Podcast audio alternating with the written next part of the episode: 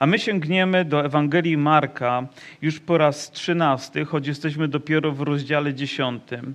I fragment, który będziemy rozpatrywać, możemy w pełni zrozumieć, jeżeli usłyszymy jeszcze kroki tego młodego człowieka, który przyszedł do Jezusa z gorącą potrzebą swojego serca, aby uzyskać zbawienie. I Pan Jezus powiedział mu: Jednego ci brak. I on nie był gotowy zostawić tego jednego, swojego majątku, aby pójść i naśladować Jezusa. I oto kolejny fragment mówi w ten sposób. A Jezus spojrzawszy wokoło. Myślę, że sytuacja jest bardzo gorąca, że te dwie rzeczy nie są oddalone. Słyszymy jeszcze kroki odchodzącego człowieka, a Pan Jezus spogląda na pozostałych, patrzy na ich reakcje. Może dostrzega ich potrzeby, a też oni mogą spojrzeć w Jego oblicze i spojrzawszy wokoło rzekł do uczniów swoich. Jakże trudno będzie tym, którzy mają bogactwo, wejść do Królestwa Bożego. A uczniowie zdziwili się słowom Jego, lecz Jezus odezwawszy się znowu rzekł do nich, dzieci, jakże trudno tym, którzy pokładają nadzieję w bogactwie, wejść do Królestwa Bożego. Łatwiej jest wielbłądowi przejść przez ucho igielne, niż bogatemu wejść do Królestwa. A oni tym bardziej się zdumiewali i mówili między sobą, któż więc może być zbawiony?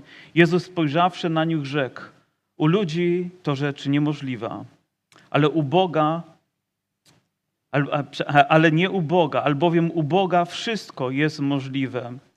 I począł Piotr mówić do niego: Oto my opuściliśmy wszystko, poszliśmy za tobą. A Jezus odpowiedział: Zaprawdę, zaprawdę powiadam wam, nie ma takiego, kto by opuścił dom, albo braci, albo siostrę, albo matkę, albo ojca, albo dzieci, albo pola dla mnie i dla Ewangelii, który by nie otrzymał stokrotnie teraz w doczesnym życiu domów, i braci, i sióstr, i matek, i dzieci, i pól, choć wśród prześladowań, a w nadchodzącym czasie żywota wiecznego. A wielu pierwszych będzie ostatnimi, a ostatnich pierwszymi. Myślę, że nauka Pana Jezusa w tym względzie jest bardzo precyzyjna i warto na nią zwrócić uwagę, ponieważ jest ona fundamentem również tego, czego my uczymy i do czego dochodzimy. Że na rzeczach tego świata człowiek nie może polegać, dlatego że one są zmienne, one są nietrwałe. Jeżeli ulokowalibyśmy w nim nasze uczucia, nasze myśli, nasze serca, to wcześniej czy później staniemy się bankrutami. To tylko kwestia czasu i okoliczności, które do tego doprowadzą. Ale Pan Jezus mówi nam, że jeżeli w Nim będziemy pokładać ufność, to nigdy się nie zawiedziemy, nigdy nie będziemy rozczarowani, ponieważ On będzie mocnym fundamentem dla nas. Słowa Pana Jezusa z pewnością musiały zdziwić również i uczniów, ponieważ tak to jest też tutaj e, opisane, że zdziwili się, że nie można wejść do Królestwa Bożego polegając na samym sobie.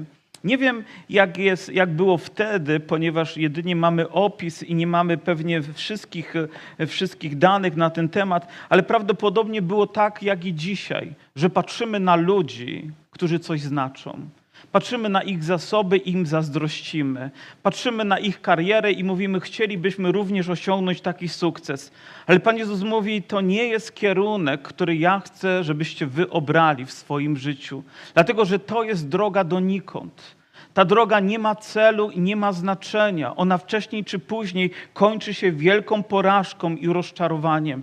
I dlatego zaprasza swoich uczniów, aby byli gotowi pozostawić wszystko, by pójść za nim. Lecz pojawiają się tutaj też słowa, które dla nas, ludzi ewangelicznie wierzących, mają szczególne znaczenie. Pan Jezus mówi: Dzieci, jakże trudno tym, którzy pokładają nadzieję w bogactwie, wejść do Królestwa Bożego. Jakże trudno jest tym, którzy swoją ufność włożyli w mamonę, jest oderwać się od niej, by pójść za Jezusem Chrystusem. I dzisiaj słowo biznes, czy nie wiem, kariera, czy zasoby stały się na tyle ważne, że ludzie przykleili do nich swoje myśli i serca i oderwać się od nich jest tak trudno. I człowiekowi samemu jest to wręcz niemożliwe, aby uczynić, ale Bóg mówi, co, co jest niemożliwe dla nas, jest możliwe dla Niego. I dlatego też mówi, łatwiej jest wielbłądowi przejść przez ucho igielne, niż bogatemu wejść do Królestwa Bożego. Z pewnością widzieliście to porównanie nieraz, ponieważ ono jest jak karykatura, albo tak paradoksalnie pokazane, że oto igła i oto wielbłąd, który się pojawia i porównanie tych dwóch rzeczy. Weźcie sobie mają, małą igłę i wielbłąda i spróbujcie przepchnąć je przez to ucho igielne, czyli przez ten otwór, przez który przewlekamy nitkę. Wydaje się, wydaje się to po prostu abstrakcją, która się pojawia w, te, w, tej, w tym obrazie. Niektórzy uważali, że Pan Jezus miał na myśli nieco coś innego, mówiąc o uchu igielnym. Gdybyście zwiedzali Sandomierz, to przewodnik wskazałby wam w pewnym momencie na otwór gdzieś e, w, w, w murach, który ma taki owalny kształt i powiedziałby, że to się nazywa ucho igielne. I niektórzy uznawali, że uchem igielnym w tamtych czasach rzeczywiście były jakieś wąskie przejścia, przez które wielbłąd mógł być na siłę przeciśnięty pod warunkiem, że jego nogi były jakby złożone, czyli tak jakby na klęczka, że nie miał żadnego bagażu i potrzeba było kilku ludzi, żeby go na siłę przeciągnąć przez to, żeby znalazł się po drugiej stronie. Ale ktoś obalił to, ponieważ powiedział, że nie ma żadnych archeologicznych odkryć, które by udowadniały taką tezę, że jest ona prawdziwa. Więc najbardziej prawdopodobne jest to, że Pan Jezus rzeczywiście miał na myśli igłę i miał na myśli wielbłąda. Nie wiem, czy wy w swojej młodości, jako dzieci też, przynajmniej mój rocznik, mój wiek, zbieraliśmy takie małe zwierzątka wykonane z tworzywa sztucznego. Pamiętacie? Różne się miało. Nie wiem, kto z was miał wielbłąda, ja nie pamiętam, żeby miał, ale w kiosku ruchu kupowało się takie małe figurki. I gdybyśmy nawet kupili największą igłę, jaką mogliśmy kupić, i to najmniejsze zwierzę wielbłąda, to i tak byłoby to niemożliwe, żeby tego wielbłąda przepchnąć z tego tworzywa przez to. Więc to jest rzeczą niemożliwą. I ten obraz musiał mocno wbić się w nich, ponieważ uznali, że to rzeczywiście jest niewykonalne i dlatego też ze zdziwieniem mówi, któż więc może być zbawiony? Chciałbym podziękować uczniom za to pytanie, ponieważ odpowiedź na nie dla nas jest tak ważna, bo pada z ust samego Jezusa. Mówi, któż więc może być zbawiony? Jezus spojrzał na nich i rzekł, u ludzi to rzecz niemożliwa. Proszę zwróćcie uwagę na to, że w kwestii zbawienia, w kwestii dojścia do życia wiecznego, wejścia w Boże Królestwo, nie możemy polegać na sobie. I dzisiaj być może religia zaprasza nas, że przez pe pewne ofiary i przez pewne zasługi zaskarbimy sobie przychylność nieba, ale nie ma w tych słowach prawdy, ponieważ prawda jest w tym, co objawia nam Jezus. A Jezus mówi, że u człowieka jest to rzecz niemożliwa, abyśmy mogli zostać zbawieni. Nawet ktoś taki jak Ma Marcin Luther, ten, który jest uznawany za reformatora Kościoła, i który stworzył też Kościół, mm, który opiera się dzisiaj, jak wierzymy, na łasce, doszedł do tego, czytając i rozważając list do Rzymian, że zbawienie nie przez odpusty, nie przez zasługi ludzkie. W tym czasie tysiące ludzi z ogromnym poświęceniem pielgrzymowało w różne strony świata, aby uzyskać odpowiedź na potrzebę ich serca. I robili to naprawdę z ogromnym oddaniem, a on w Bożym Słowie, czytając i rozważając w modlitwie, zamknął się na pewien okres czasu, by tylko poświęcić swoją uwagę Słowu, odkrył, że zbawionymi możemy być tylko dzięki łasce Bożej, a łaska Boża może nam zostać okazana tylko dzięki przychylności Boga, który okazuje nam nie ze względu na nasze zasługi, ale ze względu na to, czego Jezus dokonał dla każdego z nas. A więc u ludzi to niemożliwe. Ci wszyscy ludzie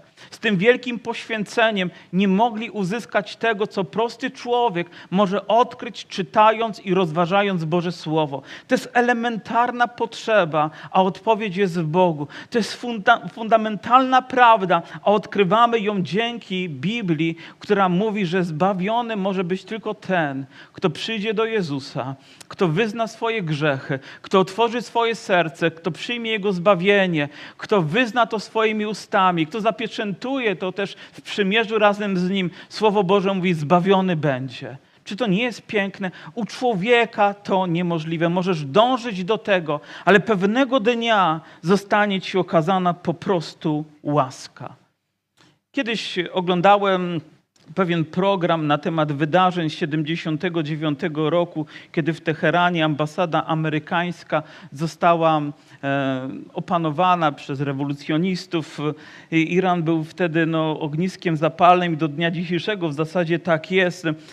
Ponad 600 osób zostało uwięzionych, ale 6 osób gdzieś znalazło schronienie na terenie ambasady e, Kanady, a w zasadzie u ambasadora, u jego rodziny i, i, skrywali się tam przez pewien czas, aż pojawił się człowiek, który miał ich stamtąd wyciągnąć. I cały film nawet jest na ten temat nagrany, jak on ich z tego wydobywa, oczywiście jakiś fortel używa, ale w pewnym momencie znaleźli się już w samolocie, ale to nie wystarczyło. Dopiero gdy wznieśli się w powietrze, ale to nie wystarczyło. Dopiero gdy minęli granicę, i znaleźli się w strefie wolności. Ktoś powiedział, teraz już jesteśmy poza Iranem i cała eksplozja radości. Wiecie, właśnie do tego człowiek dochodzi. Możemy nawet wsiąść do samolotu, ale wciąż jesteśmy na terytorium wroga. Dopiero kiedy znajdziemy się w obszarze, gdzie sam Bóg powie, a teraz jesteś wolny, to nawet zanim wylądujemy, już jesteśmy wolni.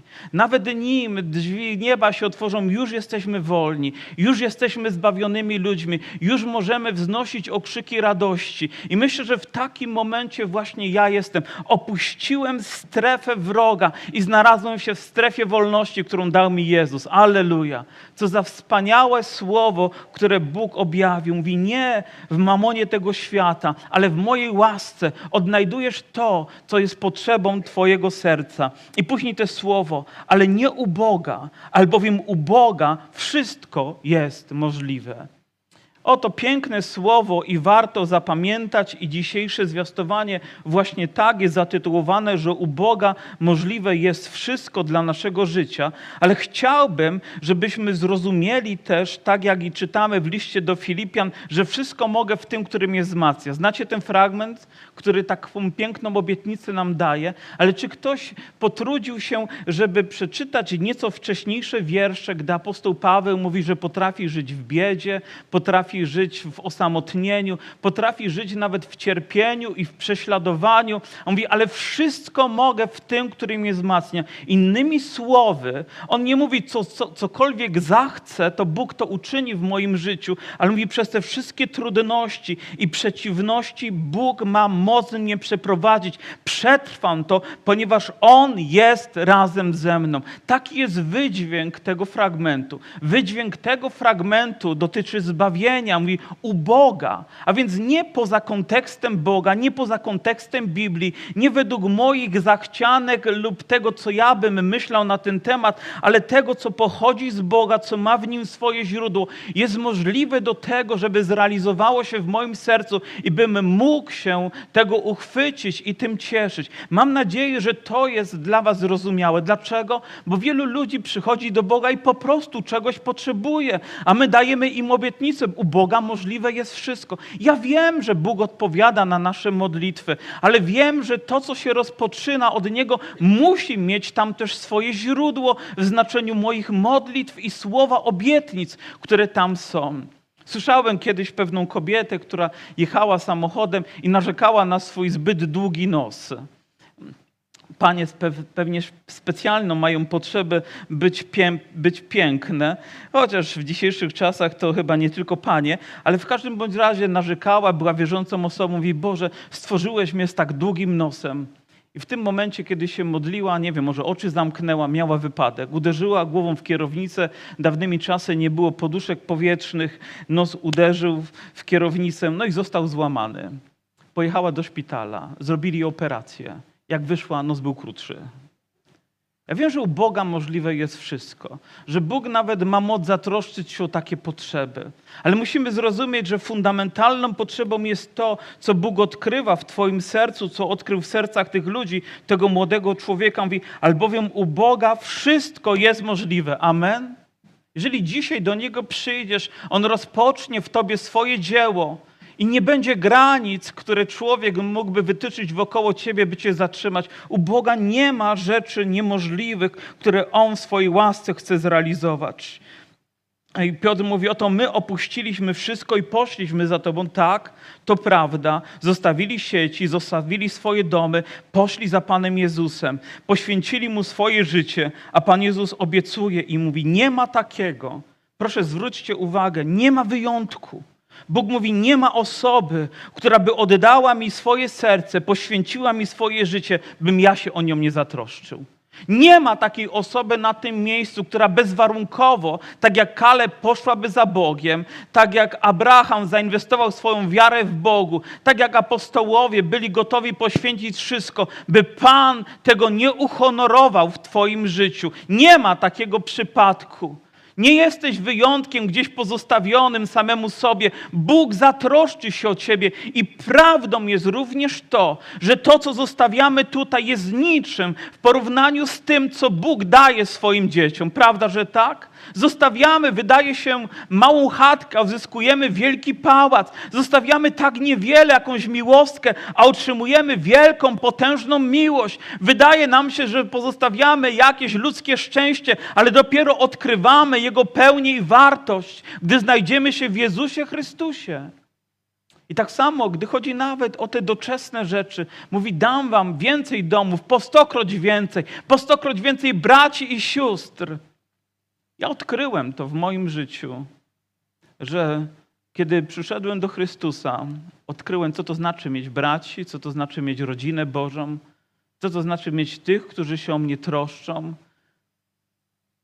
I tylko Jezusowi to zawdzięczam, ponieważ wy należycie do Niego, ponieważ wy jesteście odpowiedzią też na moje potrzeby, na moje, nie wiem, pragnienia. I rzeczywiście tak jest w Bożym Królestwie. Zostaw wszystko, tego, co jest z tego świata, przyjdź do Niego, a zobaczysz, jak Bóg zatroszczy się o Ciebie.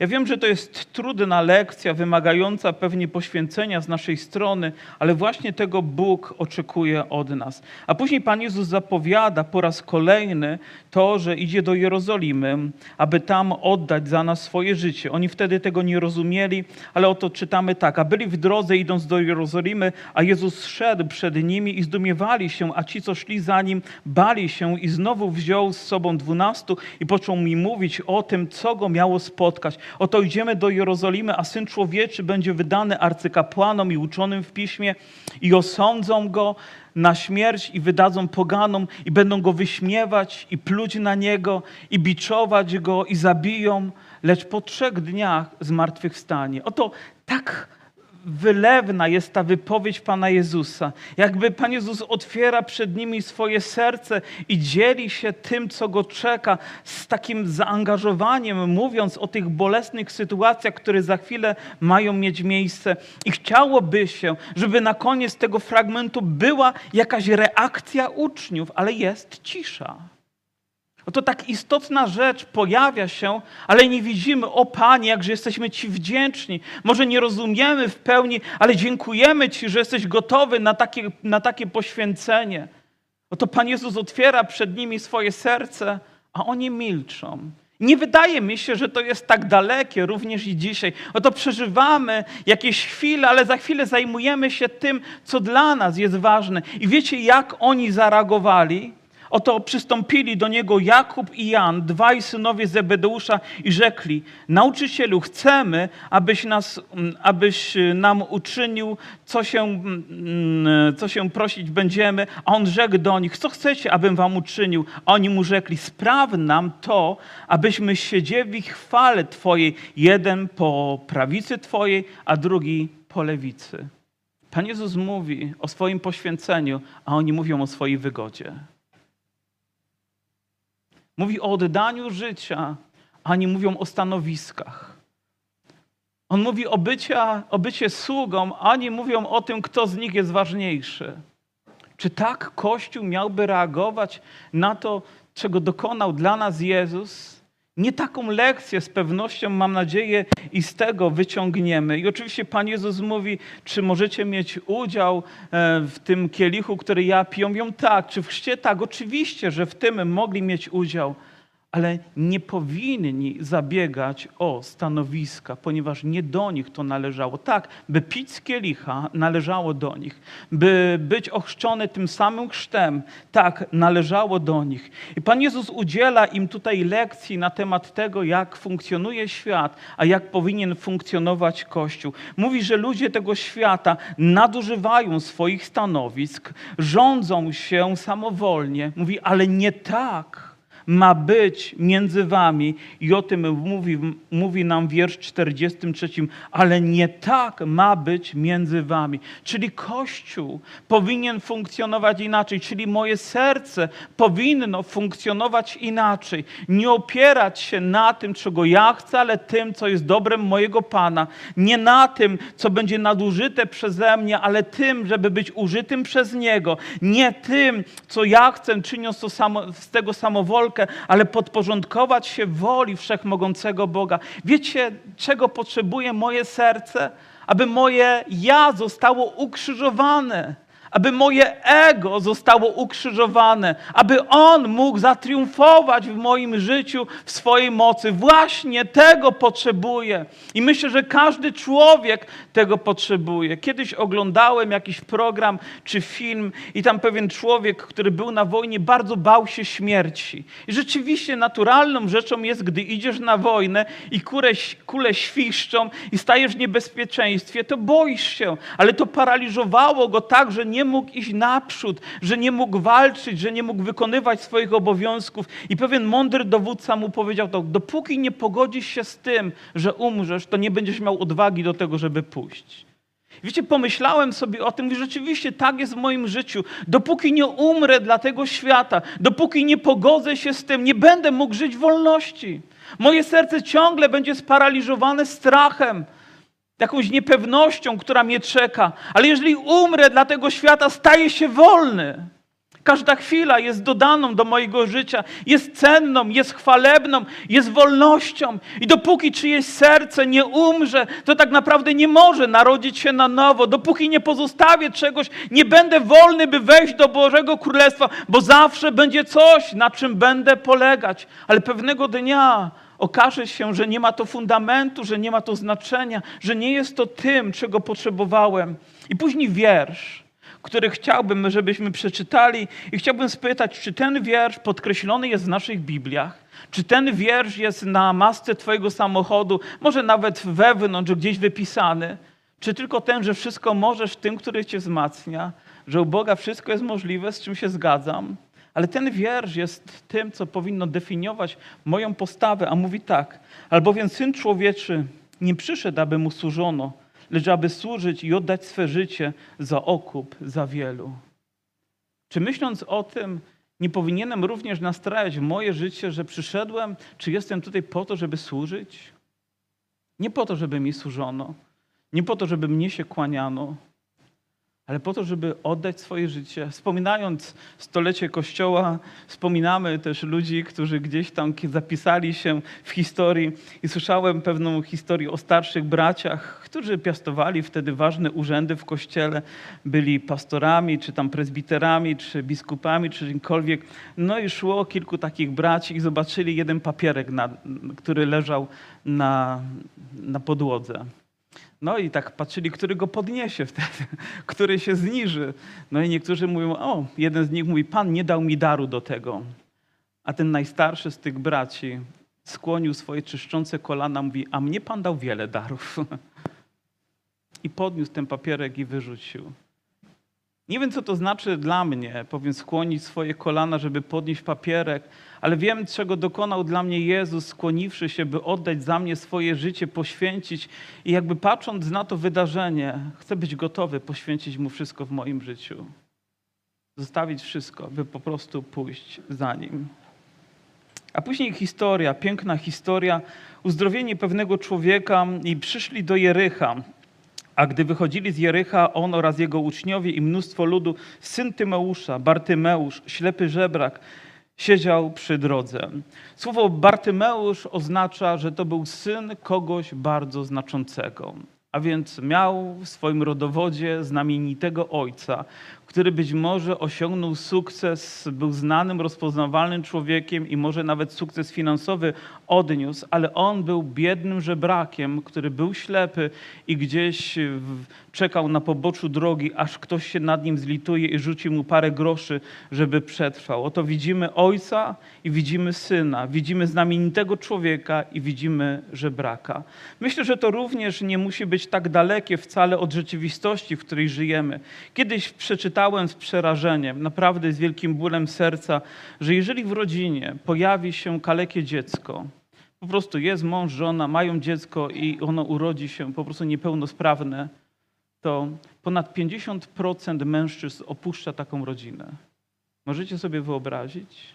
Więcej niż połowa mężczyzn zostawia żonę, zostawia dziecko, bo nie są w stanie znieść odpowiedzialności za to dziecko. Jak to dobrze, że Bóg nas nie opuścił, nawet gdy my mamy swoje ułomności, prawda? Może być nawet nieco dziwne to, że Pan Jezus wszedł do Jericha. Pan Jezus wiedział, że to miasto kiedyś zostało zdobyte, mury padły, że wolą Jego Ojca było to, żeby ono nigdy nie zostało odbudowane. Ono miało być po prostu świadectwem zagłady Jericha, triumfu Izraela i koniec. Miało być nieodbudowane, ale zostało odbudowane. Nie wiem, czy weszlibyście do takiego miasta, gdzie wasz ojciec, znany, ważny, powiedział coś, a ludzie to zlekceważyli. Czy na znak protestu nie powinien ominąć? A nie, a jednak Jezus, dlatego że był pełen miłości, pełen troski. Jego serce było sercem sługi, wszedł do tego miasta, a wychodząc z niego zobaczył tego człowieka, który był w potrzebie. A on, gdy usłyszał, usłyszawszy, że to Jezus z Nazaretu, począł wołać i mówić: Jezusie, synu Dawida, zmiłuj się nade mną. Wiele razy słyszę, jak ludzie mówią, że nasze modlitwy nie muszą być głośne, one mogą być ciche. I zgadzam się z tym, że większość naszych modlitw gdzieś odbywa się w głębi naszego serca. Czy tak jest? Po prostu w duchu się modlimy, my to tak nazywamy. Chociaż ja rozumiem, że słowo w duchu może też oznaczać coś więcej, że w duchu świętym, że to duch święty prowadzi nasze modlitwy, że on je inspiruje, że one mają większe znaczenie niż tylko słowa, które potrafimy z siebie wydobyć. Ale tutaj czytamy o tym, że jego usta stały się tubą jego serca że z głębi serca jego usta zaczęły wypowiadać słowa wołające do Jezusa, aby ten zmiłował się nad nim. I ja wierzę, że potrzebą człowieka jest to, żeby nie tylko modlił się gdzieś wewnątrz, ale żeby miał odwagę w takim miejscu jak wtedy przy Jericho, albo w takim miejscu jak to, by zawołać o potrzebie swojego serca wyrazić to, nawet gdy za chwilę czytamy o tym, że inni, gdy to słyszeli, gromili go, gromiło go wielu, aby milczał, a on tym więcej wołał, synu Dawida, zmiłuj się nade mną. Kocham postawę wiary, która mimo przeciwności gotowa jest przełamywać je i wołać jeszcze więcej. A więc gdy nie przychodzi modlitwa, albo przychodzi jakieś zniechęcenie, gdy zaczynasz się o coś modlić, to nie ustawaj w modlitwie, ale wołaj jeszcze więcej. Zaczynasz modlić się o swoje dziecko, a sytuacja jest jeszcze gorsza. Zaczynasz modlić się o swojego małżonka, a, a, to, a to nie wygląda lepiej na drugi dzień, więc wołaj jeszcze więcej. Może Twoja osobista sytuacja również wymaga potrzeby ingerencji samego nieba. Wołaj bez względu na okoliczności, a Bóg odpowie. Lubię głośne modlitwy, które mamy, które mamy odwagę wypowiadać i uważam, że one są też aktem wiary, że one są aktem posłuszeństwa. Gdybyśmy czytali psalmy, one są pełne takiej głośności wyrażania naszych serc w stronę Boga. Mówią o tym, żebyśmy wołali całym naszym sercem, byśmy wykrzykiwali, byśmy śpiewali z radością. Nie tylko wewnątrz naszego serca. Dlaczego? Ja odkryłem to, ponieważ w moim sercu pojawiają się różne myśli. Wraz z tymi modlitwami za chwilę, sekundę później pojawia się inna myśl. powiem inne słowo, które wcale nie jest tak miłe Bogu i wcale nie jest tak dobre, jakbym chciał, a jednak się jakoś pojawia. A więc gdybym pozostawił to razem, nie wyrażając tego ustami, to nie wiem, jaki kocioł się zrobi wewnątrz mnie, ale wiem, że to, co wyrażę, to, co wypowiem, staje się pewnym prawem. Prawem modlitwy, prawem wiary, prawem uwielbienia Boga, wyznaniem wobec całego świata, że Jezus jest moim Panem, że Jemu oddaję cześć i potrzebuję Jego pomocy. Oczywiście zawsze chcielibyśmy, żeby ktoś się domyślił tego, czego potrzebujemy, ale Pan chce, żebyś wyraził to głośno w swojej modlitwie, żebyś był gotowy to zrobić. I wtedy, wtedy Jezus y, przystanął i rzekł: Zobacz, aby czas się zatrzymał, Jezus się zatrzymał. Nie wiemy, ilu ludzi towarzyszyło, jakie inne głosy tam się wydobywały, ale Jezus zwrócił uwagę na tego, który miał potrzebę swojego serca, wyrażał to głośno, zatrzymał się i rzekł: Zawołajcie go. I zawołali ślepego, mówiąc mu: Ufaj, wstań, wołać się. Myślę, że to byli dokładnie ci sami ludzie, którzy wcześniej mówi milcz, nie mów, zamknij się, może to nieładne słowo, ale pewnie tak to zabrzmiało. A teraz mówią, o ufaj, wstań, wołać się. Wiecie, nawet jeżeli tak bym miał na to to cieszę się, że taka zmiana zaszła. Naprawdę cieszę się z tego.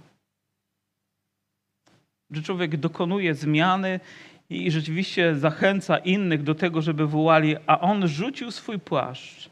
I chciałbym, żebyście zwrócili uwagę na ten fakt, ponieważ dla mnie on ma też istotne znaczenie, że on nie tylko wychodzi z tego miejsca, ale zrzuca odzienie, które w jakiś sposób jest charakterystyczne dla niego. Jest to płaszcz żebraka. Ale z drugiej strony jest to może najcenniejsza rzecz, jaką ten człowiek posiada w swoim życiu. Ten płaszcz. Nie trzeba mieć wiele, żeby być bardzo do tego przywiązanym. Nie chodzi o to, że jakaś liczba majątności, ona mówi o tym, jak bardzo z nim jesteśmy związani, ale czasami nawet ta mała rzecz, która gdzieś przylgnęła do nas, jest tak trudna do tego, żeby się z tym rozstać. I dla mnie pierwszą rzeczą było to, że on wołał, usłyszał o Jezusie, tak jak i my dzisiaj. On miał odwagę, żeby zawołać do Jezusa, tak jak mam nadzieję, że my chcielibyśmy zrobić, tylko czasami brakuje nam odwagę. I miał odwagę ściągnąć swój płaszcz, zrzucić go, pozostawić za sobą. Płaszcz żebraka. Ja nawet nie wiem, czy on był w stanie trafić później do niego, gdyby gdzieś droga inaczej prowadziła. Może ktoś by go doprowadził, ale on zrzucił to, zostawił to za sobą. I myślę, że są rzeczy, które musimy pozostawić za sobą, żeby pójść za Jezusem, żeby przyjść do Jezusa. Nie mogą ciągle być na naszych barkach. Może to wydawało się symboliczne, ale z drugiej strony jest dla mnie tak bardzo, bardzo chwalebne. Słyszałem kiedyś o tym, jak pewien misjonarz, i nie mówię tylko o nowonarodzeniu, ale o człowieku, e, nazywał się Hudson Taylor. Bóg powołał go, żeby pojechał do Chin, aby tam zwiastował ludziom Ewangelię i oczywiście umieszczono go tam w pewnym domu misyjnym. I ten dom misyjny no, był wygodnym miejscem dla misjonarzy. Gdzieś tam Chińczycy, jak to Chińczycy żyli w tamtych czasach, zwłaszcza biednie i ubogo, a on żył w domu misyjnym, który miał się dobrze. Był odziany w dobry płaszcz. Nawet, nawet nieźle mu się powodziło tam, ale widział, że Chińczycy nie reagują na Ewangelię i to go martwiło. Przychodził do domu, modlił się, wychodził do Chińczyków, ale oni nie chcieli przyjmować Ewangelii. W pewnym momencie zdecydował, porzuci ten dom misyjny i pójdzie do nich i założy ich płaszcz. Zapuścił włosy, wyglądał do nich. Co prawda, karnacja skóry się różniła, być może kształt oczu się różnił, ale jego serce stało się jak serce Chińczyka.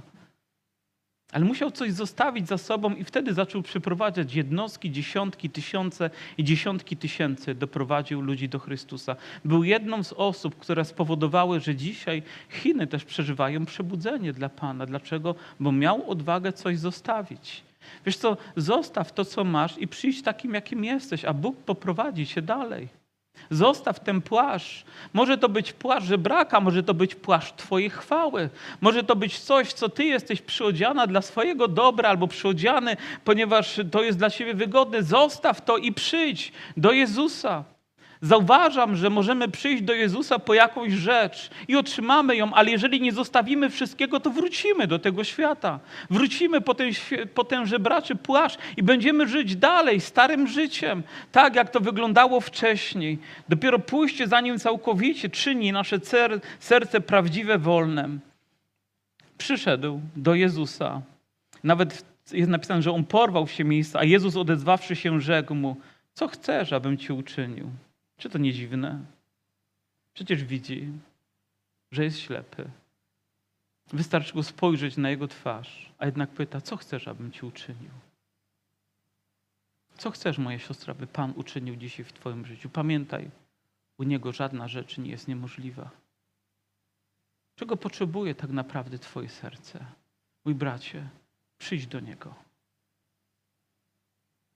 Może jest coś do pozostawienia, ale jest tak wiele do zyskania. A ślepy rzekł, mistrzu, innym słowem, panie, abym przejrzał. Wtedy mu rzekł Jezus, idź, wiara twoja uzdrowiła cię. I wnet odzyskał wzrok i szedł za nim drogą. Ujmuje mnie to, co odkrywamy na końcu tej historii. I szedł za nim drogą. On nie tylko przyszedł do Jezusa, ale on poszedł za Jezusem. Czy dostrzegacie różnicę? Z pewnością tak. Oto powołanie. Nie wiem, czy byłby w stanie to robić z płaszczem, czy nie, ale z pewnością byłby to zbędny bagaż. Czasami nasze przywiązanie do środków materialnych, do czegoś emocjonalnego, co czasami wiąże nasze życie, do osób. Słowo Boże mówi, że nie tylko trudności mają ci, którzy pokładają ufność w rzeczach doczesnych, ale nawet słowo mówi: przeklęty ten, kto pokłada ufność w człowieku, w innej osobie. Nie tak dawno inspirowałem się życiem pewnego człowieka, sługi Bożego. Imponował mi jego intelekt, jego wiara, jego sposób posługiwania. Aż dowiedziałem się, że końcówka jego życia była życiem w niemoralności. Wiecie, gdyby był jakimś guru w moim życiu, to moje życie byłoby wielkim bankructwem. Ale tak nie było. Ocząsnąłem się z tego. Dzisiaj nawet nie wiem dlaczego, ale śnił mi się w nocy, jakby napawał mnie pewną troską o to, co się wydarzyło. Stałem taki nieco zmęczony po, po, tym, po tym dniu i mówię, Boże, nie w człowieku, ale w Tobie. Nie w dobrach, ale w Tobie. Nie w tym, co mnie przyodziewa, ale w tym, co mogę zostawić i i w tym, co, co Ty mnie przyodziejesz, jest moje szczęście. Jest potrzeba mojego serca. Pochylmy nasze głowy, będziemy się modlić.